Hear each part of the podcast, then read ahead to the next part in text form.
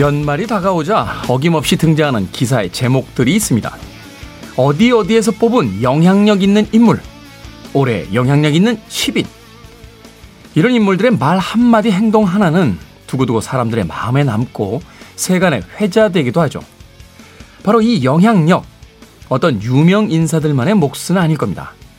우리는 모두 내 주변과 가까운 사람들에게 작지만 아주 큰 영향력을 가지고 있으니까요. 여러분은 올해 어떤 영향력을 끼친 사람이었습니까? 우리는 모두 누군가에게 올해 영향력 있는 인물들입니다. 김태현의 시대음감 시작합니다.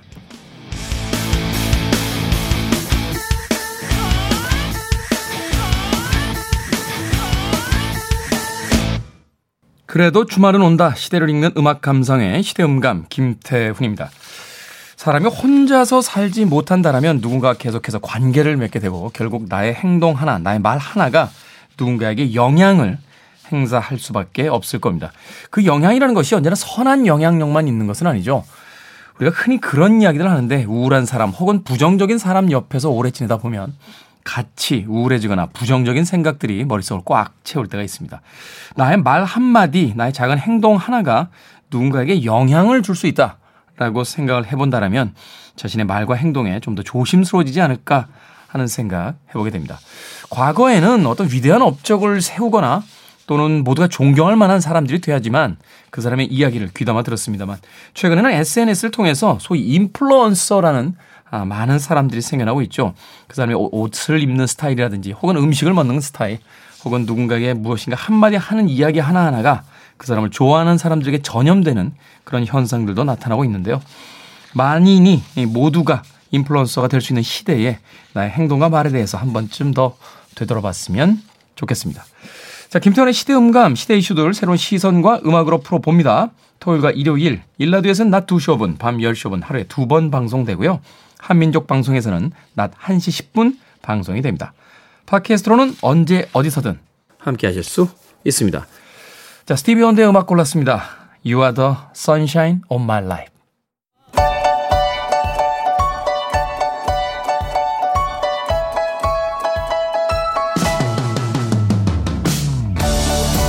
우리 시대의 좋은 뉴스와 나쁜 뉴스, 뉴스 good and bad. KBS 산업과학부 오규정 기자 그리고 정세배 기자와 함께합니다. 어서 오세요. 안녕하세요. 자 이번 주 good news와 bad news 먼저 bad news부터 만나볼까 합니다. 어떤 분이 이 bad news 다뤄주십니까? 아 제가 가지고 왔는데요. 이게 지금도 좀 현재 진행형인 사안이에요. 아 그렇습니까? 좀 보신 분들이 있을 텐데 저희 홍남기 경제부총리의 아들이 서울대병원에 특혜 입원을 했다는 그런 의혹입니다. 아 홍남기 부총리 굉장히 깐깐하신 분인데 예산 가지고 그 여야 의원들과 이렇게 그 격돌할 때 보면 원칙주의자이신 것 같던데. 네네. 근데 아들이 이제 지난달 24일쯤에 이제 서울대병원 응급실을 찾아갔어요. 그래서 이유를 들어보니까 이제 다리 특별히 좀 종아리 쪽에 좀 음. 발열 통증 요런 게 있어가지고 서울대병원을 찾아갔는데 당시 응급실에서 이제 거기 있는 의사들이 진단을 한 결과로 이제 응급 상황은 아니다. 그러니까 지금 당장 입원을 하거나 치료를 해야 되는 그런 위중증 환자가 아니니까 여기서는 이제 입원이나 진료가 불가능하니까 다른 병원으로 가라 해서 갔대요. 이분이 병원을 나갔는데 네. 근데 이제 한 두시간 뒤쯤에 이분이 다시 돌아왔다는 거예요. 차를 돌려가지고. 그리고 두 시간 뒤쯤에요. 그 사이에 이제 이분에 대한 특실 입원 결정이 내려진 거죠. 거기다가 이분 같은 경우에 지금 감염내과에서 원래 치료를 받았다면 받아야 하거든요. 네. 근데 아시다시피 감염내과라고 하면 지금 코로나19 이거를 직접적으로 담당을 하는 분야이기 때문에 그렇죠. 서울대병원에서 이제 뭐 위급하지 않은 환자의 뭐 치료나 진료는 불가능한 상황인 거죠. 네. 그런데 이제 이분이 두 시간 뒤에 다시 이제 입원 결정이 내려졌고 결국 2박 3일 동안 입원을 하고 퇴원을 했거든요. 어떻게 이런 일이 벌어지죠? 그래서 이제 여러 병원 관계자들이 첫 보도 이후에 이제 제보를 줬는데 이제 이번 결정을 내린 게 신장내과의 이제 김현수 교수라는 분인데 이분이 누구냐면 서울대 병원장이거든요. 서울대 병원장. 네네. 이분이 처음에 저희 KBS 취재진이 이런 이제 취재 내용을 가지고 물었을 때 본인은 이번 지시를 내린 적이 없다 모르는 사실이라고 정확히는 홍남기 부총리라는 분의 아드님이 뭐 입원을 하셨나요라고 이렇게 저희 취재진한테 이렇게 음. 답을 했어요. 역으로 이제 물어오셨다는 거죠. 네네. 아 그런 모른다. 일이 있냐? 어. 네, 자기는 모르는 일이다. 음. 당연히 지시한 적도 없고. 근데 문제는 뉴스가 나가고 홍남기 부총리가 입장을 냈거든요. 네. 이것도 사실 본인이 직접 입장을 내시거나 응대를 하셔야 되는데 기재부 대변인실을 통해서 내셨어요. 사실 개인적인 일인데 음. 좀 부적절하긴 하지만 그 부분은 좀 차치를 하고 특실이 있다. 자기가 이제 친분이 평소에 김현수 원장과 있어가지고 자기가 직접 전화를 했다고 시인을 했거든요. 그러니까 한 사람은 네, 한 사람은 했다고 했는데, 했는데. 난 전화했다고 했는데 병원장은 아 그런 일이 있었냐고 그분 아들 입원하셨냐고 이렇게 말이 안 맞은 거죠 사실 네. 대응하는 과정에서 두 분 중에 한 분은 거짓말이라는 이야기잖아요. 그렇죠.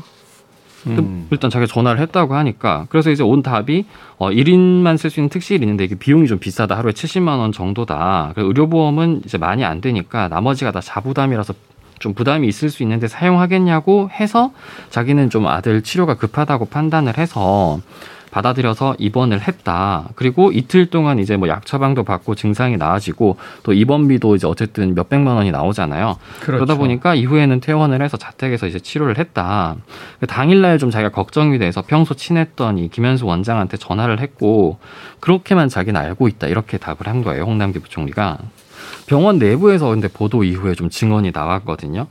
이들은 김 원장 그러니까 김현수 원장이 입원을 요하는 응급 환자를 위해 비워둔 병상에 홍 씨를 입원시키라고 지시했다는 건데 이런 대형 병원 같은 경우에 병상이 없다 그래도 무조건 이제 병상을 조금은 남겨두거든요. 왜냐하면 언제 정말 위급한 환자가 병원을 찾을지 모르기 때문에 네. 그렇죠. 아예 이제 병상을 제로로 남겨놓지는 않는단 말이에요. 종합병원들 같은 경우는 만일의 사태에 대비해서 이렇게 그럼요. 여분을 주잖아요. 네. 네. 정말로 치료가 필요한 환자가 올 수 있으니까 이제 그런 자리에다가 이분을 입원했다는 거고 문제는 차트에 이제 입원 지시가 내려져야 이제 입원 결정이 내려지는데 공식적인 이제 서류에 뭔가 그 사인이 있거나 맞습니다. 네네. 그런 거 서류가 이제 발급이 돼야 되는데 그 첫 지시를 김현수 병원장이 직접 했다고 해요. 그런데 한두 시간이 지난 다음에 그 원장 명의의 지시가 사라지고 대신 다른 교수 명의로 이제 입원 지시가 내려지는데 이게 응급의학과 교수거든요. 네. 그래서 이제 다른 의료진들이 아니 왜 그 입원 지시를 내셨냐 이렇게 물어보니까 이분이 답을 한 게 병원 장실에서 전화가 왔다. 그래서 음. 왜이 사람 입원 못하겠냐 당장 입원 시켜라 해서 내가 입원을 시켰다.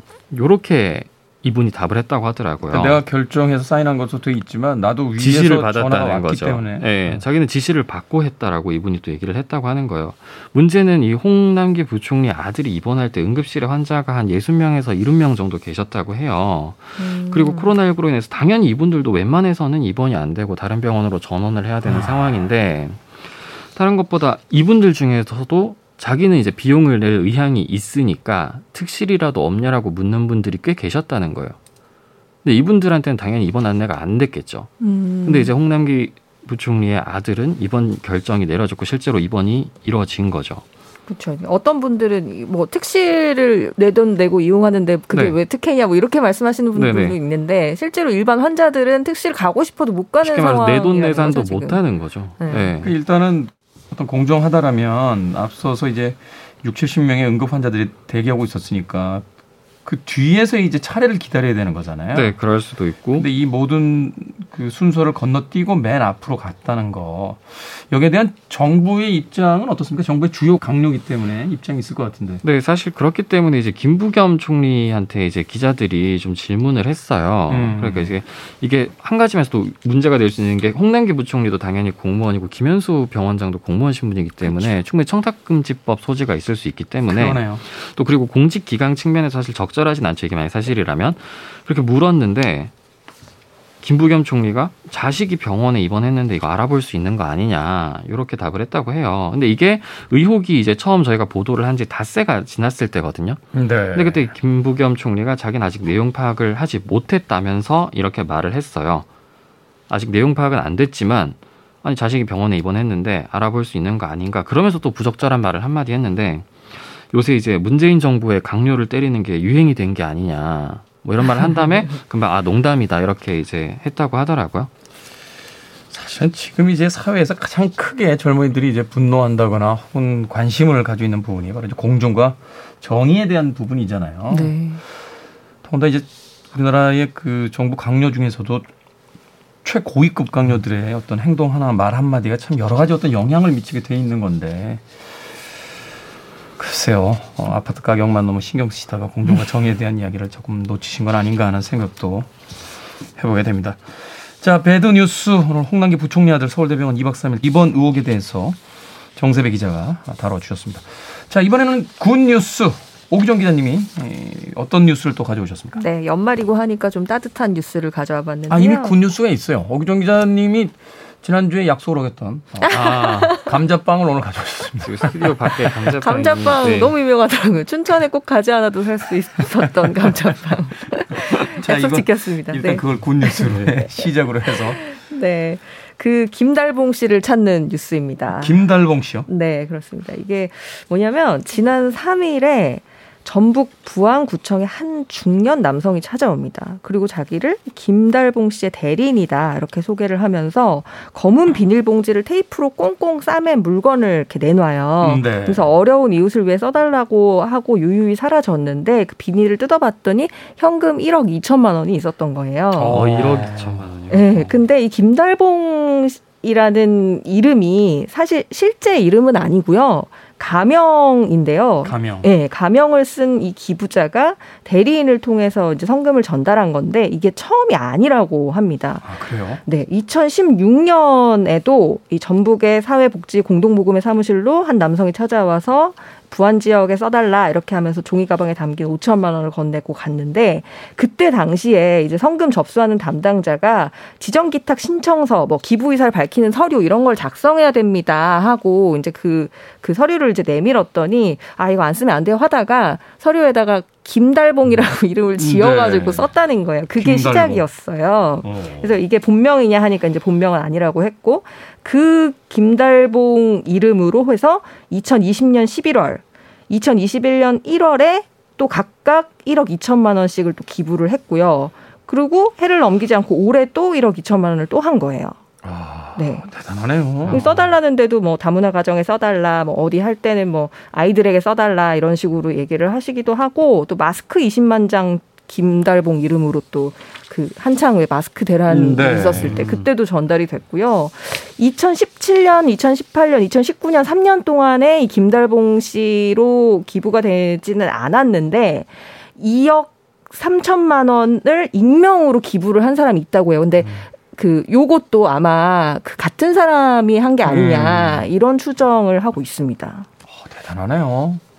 한 번도 아니고 이게 말하자면 지속적으로 계속 네. 기부를 그것도 네. 거액을 하고 약간 계시잖아요. 영화 같은 진짜 이야기인 것 같아요. 네. 저희는 기부할 때 그 세금 아, 그쵸, 무조건 끊는데 네. 이 부분 영수증 끊는데 이분은 안 끊으시더라고요. 네, 쿨하게.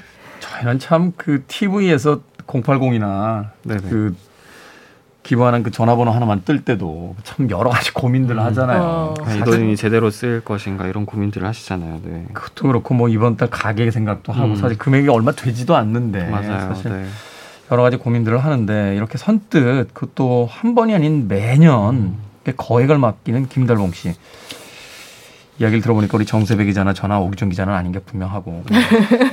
자, 어떤 분일까요? 끊어야죠, 저희는. 이분은 정말 근데 한 분일까요? 혹은 어떤 단체에서 네. 그 이렇게 이제 가상의 음. 이름을 통해서 활동하는 네. 경우도 있잖아요. 그렇죠. 여러 명이 또 좀 모으셔서 이렇게 하실 수도 있고. 맞아요. 음. 그래서 저도 그런 생각을 해봤는데 이런 전국에 있는 자선 모금 단체 사이에서 어, 김달봉이라는 이 이름 석자가 정말 기부계의 어떤 대명사로 알려져 음. 있다고 하더라고요. 근데 이게 개인 기부자 한 명이라면 당연히 사상 최대 액수인 거고, 근데 이제 보면 예전에 인천광역시의 구청 세 곳에 또 각각 5천만 원 넣고 사라지고 뭐 이런 다른 지역에서도 이제 발견이 되니까 네. 이게 꼭 한 사람은 아닐 수 있다 이런 얘기들도 나오더라고요. 그렇군요. 음. 어떤 의미 있는 일을 하고자 하는 여러 사람들이 김달봉이라는 가명 아래 모였을 네. 수도 있고 음. 아니면 어떤 독지가 한 분께서 네, 네. 어, 김달봉이라는 그 가명을 가지고 음. 이렇게 또 어려운 이웃들을 돕고 있는 게 아닌가 하는 생각 듭니다. 뭐 어떻습니까? 뭐 우리들은 흔히 이런 일들이 있을 때 그분이 누구인지를 더 궁금해 합니다만 그것보다도 이분이 기부하신 그 거액의 금액들이 잘 쓰일 수 있도록 음, 쳐다보고 있는 게 분들한테 네. 그게 더 중요하지 않나. 네. 하는 생각 해보게 됩니다. 연말인데 이 추운 겨울에 네. 코로나 때문에 가뜩이나 힘든 사람들에게 좀 좋은 뉴스였으면 하는 마음으로 오늘 오기정 기자가 가져온 good news였습니다. 지금까지 뉴스 good and bad 정세배 기자 오기정 기자와 이야기 나눠봤습니다. 고맙습니다. 고맙습니다. 감사합니다.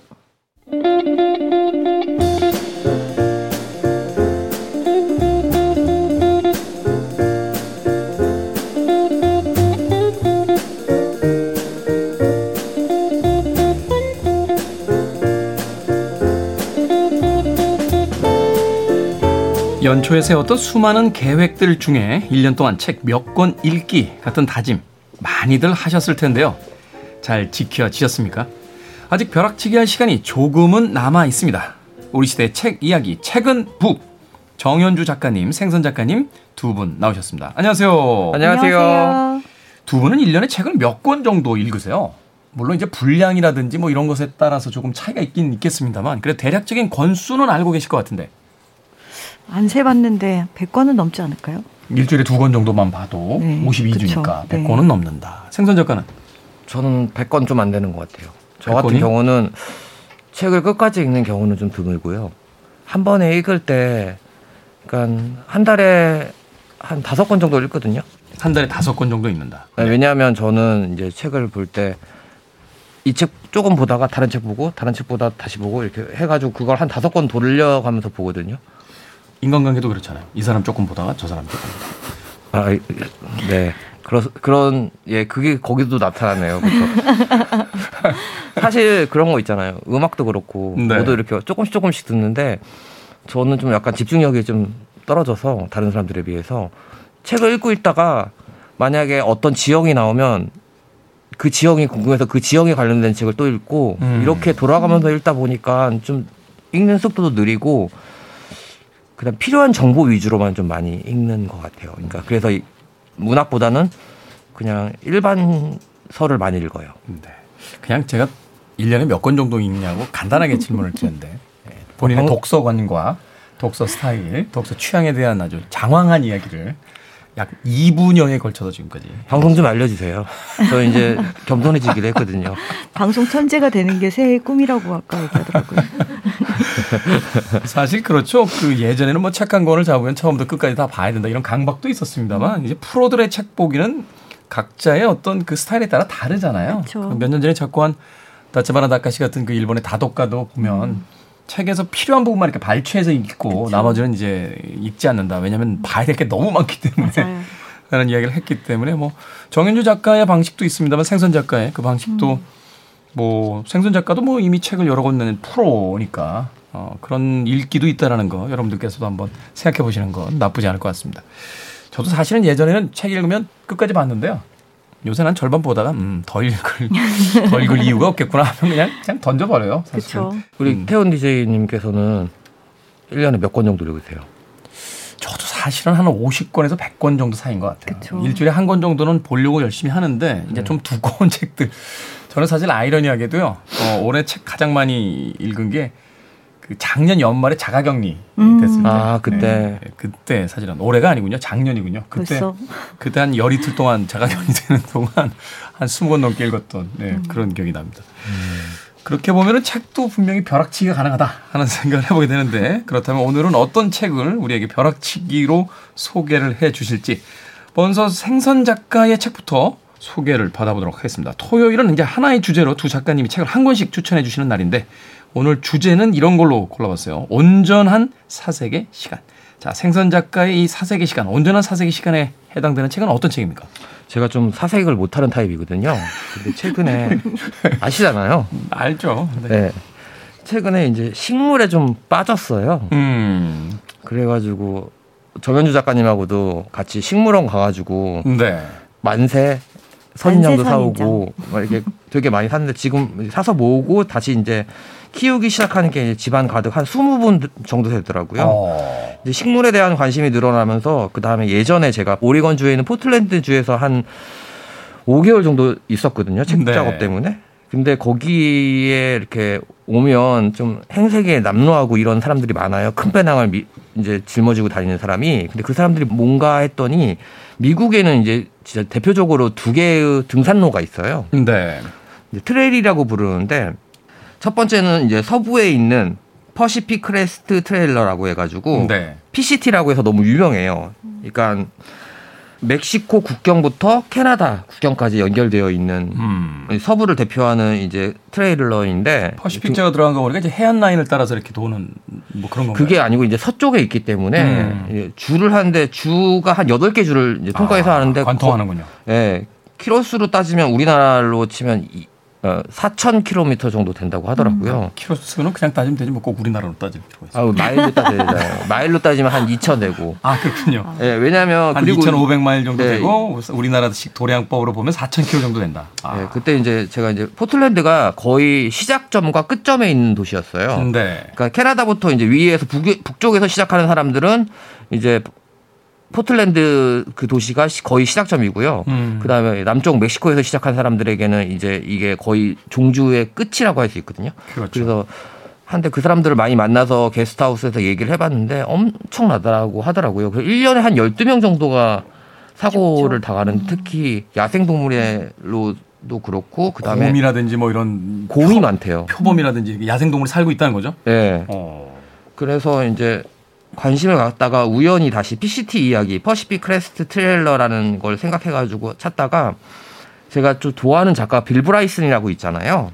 뭐 거의 모든 것의 역사라고 하는. 네, 이제 그 다음에 뭐 발칙한 영국, 연. 영국 기행기라도 하는 사람인데 원래 시- 기자였어요. 미국에서 태어나서 영국으로 이제 건너가서 20년 동안 기자 생활을 하던 사람인데 저널리스트 출신이고 그 박물관적 지식인 뭐 이렇게 부르잖아요. 그렇죠. 책을 찾아서 음. 그 자료를 인용해서 그거를 자기 것화 하는 음. 거가 굉장히. 뛰어나거든요. 그러니까 특히 이 작품 전에 거의 모든 것의 역사라는 책은 우주의 탄생부터 이제 기원까지 모두 담은 책인데 너무 쉬운 언어로 썼는데 거기 자기 것은 거의 하나도 없어요. 음. 그냥 저, 각계의 전문가라든가 이런 책인데 빌 브라이슨이 글 쓰는 방법이 거의 그런 식이거든요. 그래서 왜 앞서 잠깐 거론했습니다만 그 일본의 다치바나 다카시하고 이제 그 비슷하게 이렇게 이야기를 네. 하는 분들도 계셨죠. 아 근데 특히 빌 브라이슨 하면 빠질 수 없는 게 유머거든요. 그렇죠. 그렇죠. 근데 그 미국식 유머가 있어요. 미국식 유머는 자기 자신을 좀 어리숙하고 바보로 만들면서 그걸 웃기는 경향이 있어요. 아, 그 나는 이런 뭐 나는 이런 인간이지. 뭐 예를 들어서 비가 오면 나는 그런 거지. 그다음에 뭐 텐트가 무너지면 내가 그래서 그런 거지. 그러니까 무조건 내 탓하는데 음. 엄청나게 유머스러운 책인데 책이 꽤 볼륨감이 있어요. 두꺼워요. 그렇지만 네. 이런 책은 마음 잡고 읽으면 3일이면 읽을 수 있는 가독성을 가지고 있는 책이거든요. 가독성을. 제목이 뭡니까? 어, 나를 부르는 숲이네요. 나를 부르는 숲. 네, 제가 맨 처음에 이 책에 관심을 가진 거는 우선 trailer에 대한 관심을 또 접어두고 숲이라는 특히 나무와 이제 식물이 자라는 공간 이니까 너무 신기해서 관심이 있어서 혹시 숲에 대한 이야기일까 하고선 들렸거든요. 근데 읽어보니까 그게 아니더라고요. 아까 전에 말씀드렸던 Pacific Crest Trailer와 더불어 이제 그게 서부의 대표적인 등산로라면 이제 동부에는 조지아주에서 메인주까지 그러니까 메인주면 캐나다까지죠. 그러니까 3,498km를 연결하는 에팔레치아 트레일이라고 있거든요. 줄여서 음, 네. AT라고 해요. AT. 이 에팔레치아 트레일을 이제 혼자서 아 친구와 둘이서 이제 종단한 내용이거든요.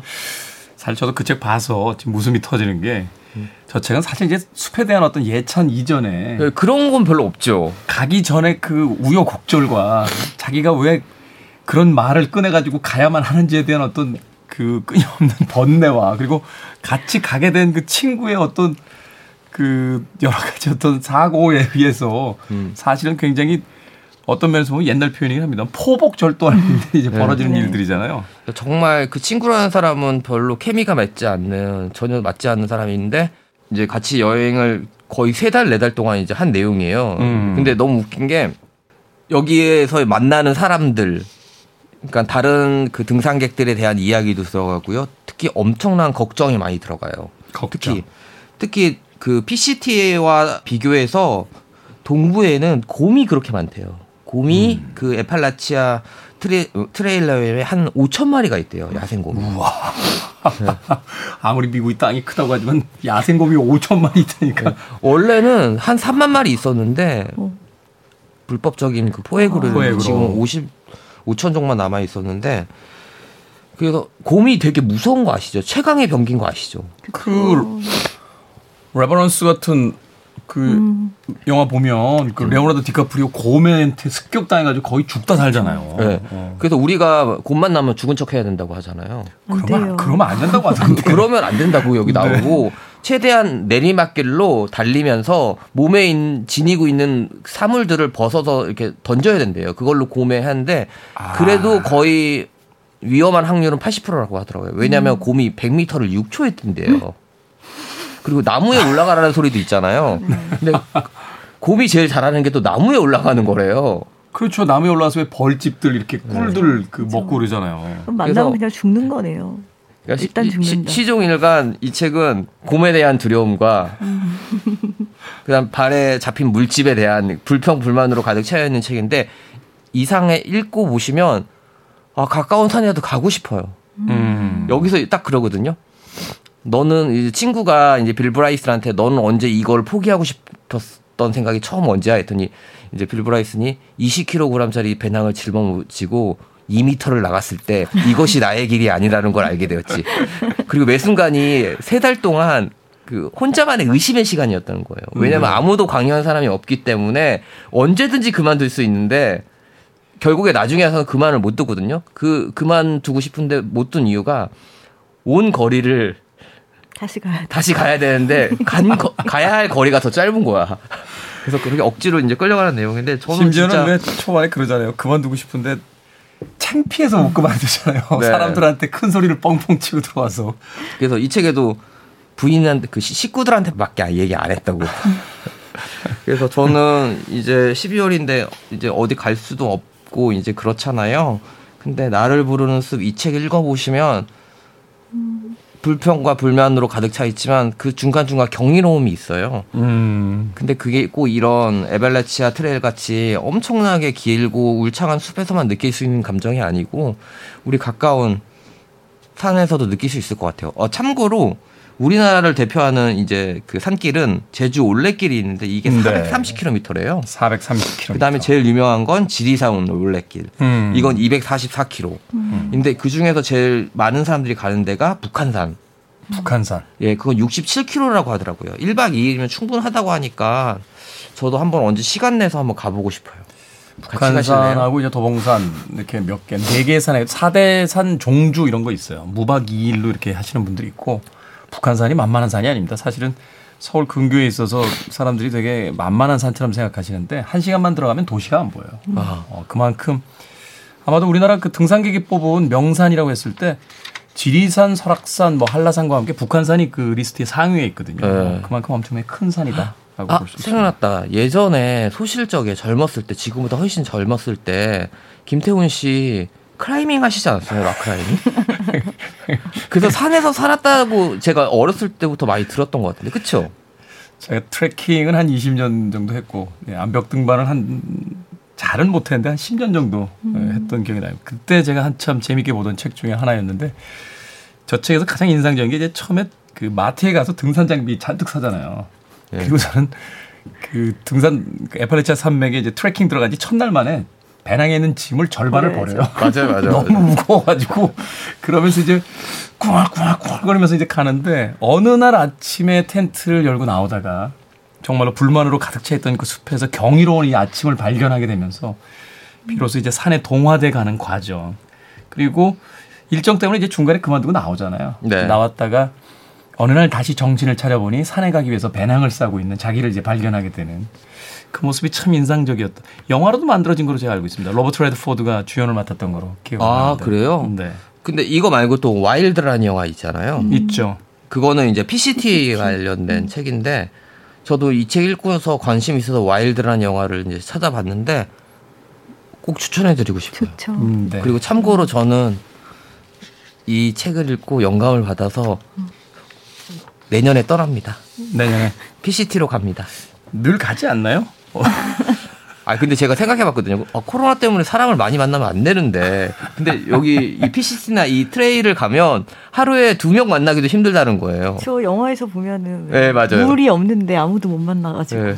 근데 그 와중에 또 만난 어떤 분이 또 너무 수다스러워서 막 그 도망가고 막 이러잖아요. 그러면서 벌어지는 어떤 모험에 대한 얘기. 저는 그 책에 그 서문에 있던 이야기가 참 흥미로웠어요. 어느 날 정신 차려 보니 나이는 한참을 먹었는데 손주들에게 해줄 모험담이 하나가 없는 사람이 되어 있었다. 아 진짜 머리 좋다. 예, 그걸 그래서 기억하시네. 그 모험을 찾아서 떠난다라고 했다가 그래서 저는 나를 부르는 숲 빌 브라이슨의 책을 꼭 추천해드리고 싶습니다. 음, 네. 빌 브라이슨은 믿고 봐도 되는 대작가인데 이 책 커버가 recovery 돼가지고 좀 더 멋있게 나왔는데 저는 이 개인적으로 이 좀 투박하고 이런 좀 귀여운 네. 책 커버를 좋아해요.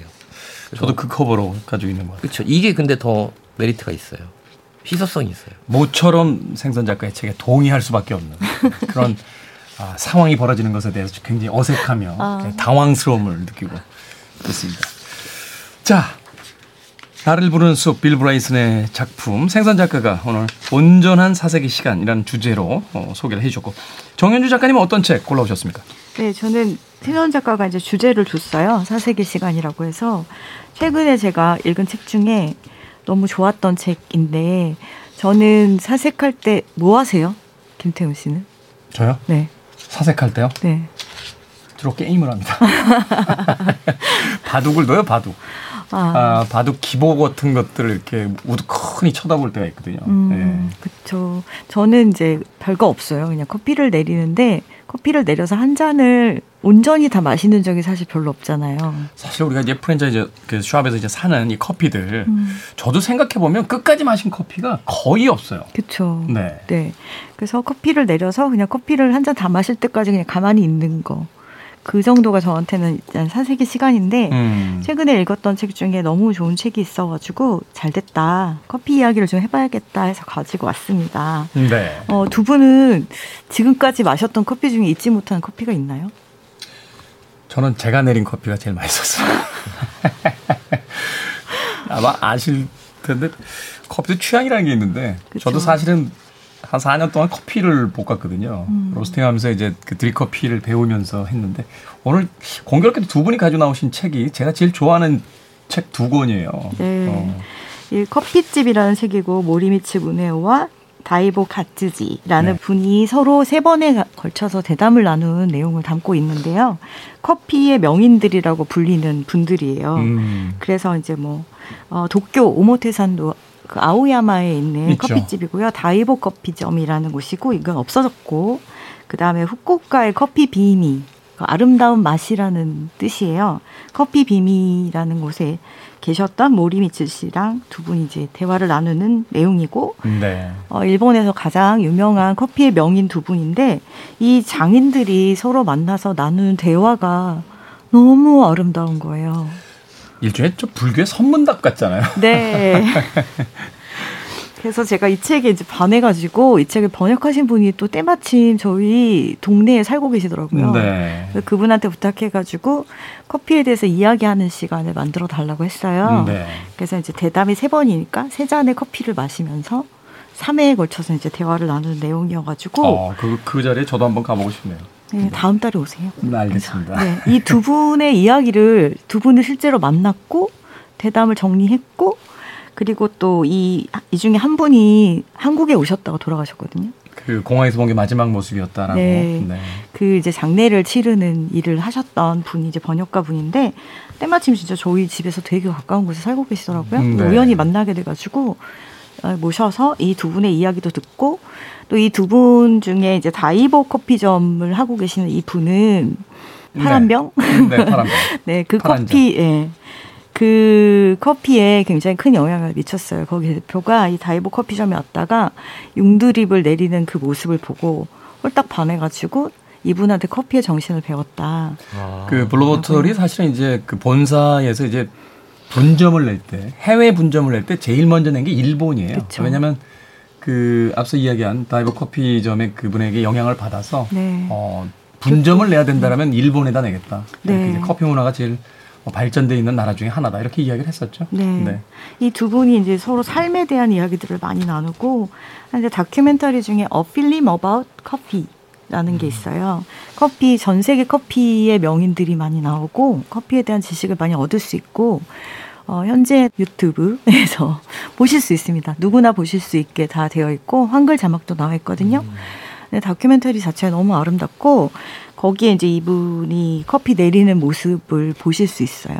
음. 근데 저는 그 모습이 너무 신비롭더라고요. 다른 분들도 이제 커피 내리는 모습 우리가 많이 볼 수 있잖아요. 근데 이분은 이 다이버 커피의 이 다이버 씨는 너무 특이해요. 몸을 전혀 움직이지 않아요. 몸을 전혀 미동도 없이 아, 오른손으로는 드리포트를 들고 있고 왼손으로 이제 융 드립을 하는데 두분다 담은 건 이제 왼손으로만 돌려서 하죠. 네, 왼손을 아주 살짝만 돌려요. 그렇게 커피를 내려가지고 커피를 대접하는 그 모습을 보면서 저도 이렇게 약간 정신없이 봤어요. 그래서 저분이 도대체 어떻게 해서 저런 모습을 갖게 됐을까 했는데 부토라고 혹시 아세요? 부토. 부토. 네. 음, 일본에 부토라고 있어요. 그 가부키하고 노라고 하는 게 있는데 저는 노호. 네. 우리나라 약간 국악 판소리 같은 건데 움직임이 전혀 없습니다. 그냥 그 굉장히 늦게 걷고요. 맞아요. 제대로 그 작품성이 있다 하는 작품 보면 한 6시간 해요. 맞아요. 저 그거 봤어요. 6시간짜리. 아, 들어가- 너무 힘들어. 들어가서 죽습니다. 그냥 안 움직이면서 계속 어 이거 계속 하는데 북 한 번 치고 어 한 5분 하고 막 그래요. 근데 이 두 가지가 가복기와 노가 결합된 형태 가 현대무용과 만나면서 부도라는 것이 나왔게 나오게 음, 네. 됐거든요. 우리 그 영화 제목이 사랑 후에 남겨진 것들이라고 도리스 데리 감독이 만든 영화에 보면은 그 영화에 나오는 할머니께서 독일 분인데 이 부도를 너무 좋아하셔가지고 일본에 가고 싶어하는 그런 내용이 나와요. 네. 그래서 그 영화를 보면은 부도를 경험하실 수 있, 어요 그 부도에 이분이 빠지신 거예요. 음. 다이보 씨가. 그래서 아 부도를 배우고 나도 커피를 내릴 때 최대한 절제된 몸짓으로 내리겠다 음. 하면서 이제 그 커피를 내리는 모습 같은 거 보시면 아 명인이란 저런 것인가? 그 일본인들 특유 어떤 집요함이라고 해야 되나요? 네, 어, 사실- 40년 동안. 그러니까요. 그렇게. 결국은 이제 은퇴하셨습니다만. 네. 그래서 번역가분한테 저렇게 하면 너무 힘들 것 같다 그랬더니 저렇게 내리고 4,000원, 5,000원이라는 거예요. 그렇죠. 네. 근데 그거 하루 종일 내리시면 연세도 있으신데 40년대생들이셔가지고 병나실 것 같은데 그랬더니 이분이 그랬대요. 뭐가 힘들다는 건지 모르겠다. 저는 이제 저분들이 쓰시는 그 로스팅 기계가 수동식이에요. 네. 특히 손- 다이보 씨는. 네, 손으로 계속 음. 돌리거든요. 그게 네. 사실은 그 작업을 아침에 가셔서 매일 반복해서 들어가는 키로수가 또 얼마 안 되기 때문에 30분마다 계속 볶아야 돼요. 네. 근데 그걸 평생에 해오셨다는 게 참 대단하시다라는 생각도 저도 네. 많이 했던 기억이 납니다. 그래서 자기만의 노하우로 이제 힘들지 않게 커피를 내리는 방법을 알게 됐다라고 하시고 어떤 점에서 이제 이 책을 이제 그 말하자면 이렇게 빠져들게 되셨어요? 바로 그 어떤 태도, 자세? 네, 두 분이 나누는 대화가 굉장히 문학적이어가지고 도대체 이 이런 뭐 그렇다 공부를 굉장히 많이 하시고 그런 분들이 아니잖아요. 그렇죠. 그냥 어떻게 보면은 40년 동안 커피만 그냥 네. 커피집만 운영해 오신 분들인데 네. 저는 이제 두 분이 서- 스타일이 굉장히 다르세요. 이 다이보 커피점의 다이보 씨는 굉장히 절제된 우리가 흔히 생각하는 그 일본의 무사 같은 느낌이랄까? 음. 모든 걸 절제하시고 커피도 굉장히 아날로그로 다 수동으로만 하시는 분이고 커피 비미의 대표님은 또 반대로 기계를 사용하고 기계를 만들기까지 하시는 분이에요. 음, 네. 이두 분이 만나서 커피라는 주제로 이야기를 하는데 서로 너무 달라요. 그런데 통해요. 커피 때문에. 커피에 대한 입장도 다르고 커피를 볶는 방식도 다른데 이제 이 비미의 대표님은 굉장히 쾌활하세요. 후쿠오카 사람인데 후쿠오카 느낌이에요. 특히 네, 굉장히 활달하고 사람을 되게 좋아하시고 말을 되게 많이 하고 이분은 굉장히 취향이 엄청 좋으세요. 음. 취향도 막 좋고 이런데 계속 이 다이버 분은 계속 들으세요. 가만히 듣다가 한 마디 툭 툭. 되게 느리게 툭. 근데 그게 이렇게 철학처럼 빡 와닿는. 음. 그래서 아 이게 거장이 도달할 수 있고 아, 꼭 우리가 흔히 사회적으로 거장이라고 말하지 않더라도 한 분야를 40년 동안이나 이렇게 열심히 달리고 울곧게 간 사람들이 내놓을 수 있는 인생의 철학이구나 그런 생각을 하게 만드는 이야기였고 네. 저는 이제 이 두 분이 공통적으로 이 두 분을 하나로 묶어준 게 모카라는 커피집이에요. 모카. 지금은 없어졌는데 기치조주에 있는 커피집인데 제 인생의 커피를 제가 거기서 맛을 봤어요. 어. 2003년에 갔는데 제가 그때 하루키에 관련된 글을 써야 돼가지고 취재차 갔었거든요.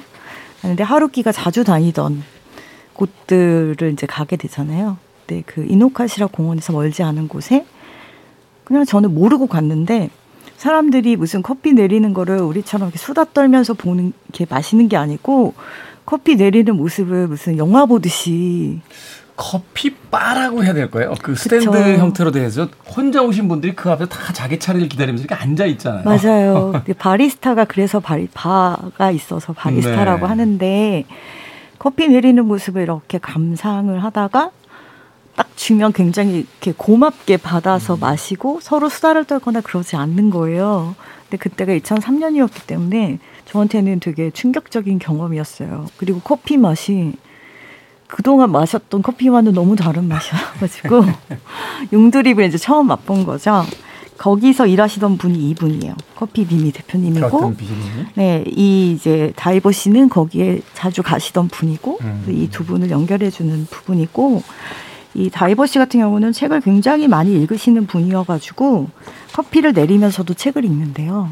볶으면서 읽으시고 내리면서 읽으시고 하루 종일 그 커피와 함께 책을 읽으신다라고 하는 네, 그런 분이고 그러다 보니까 말이나 이런 것도 굉장히 문학적이고 또 책도 스스로 만들어요.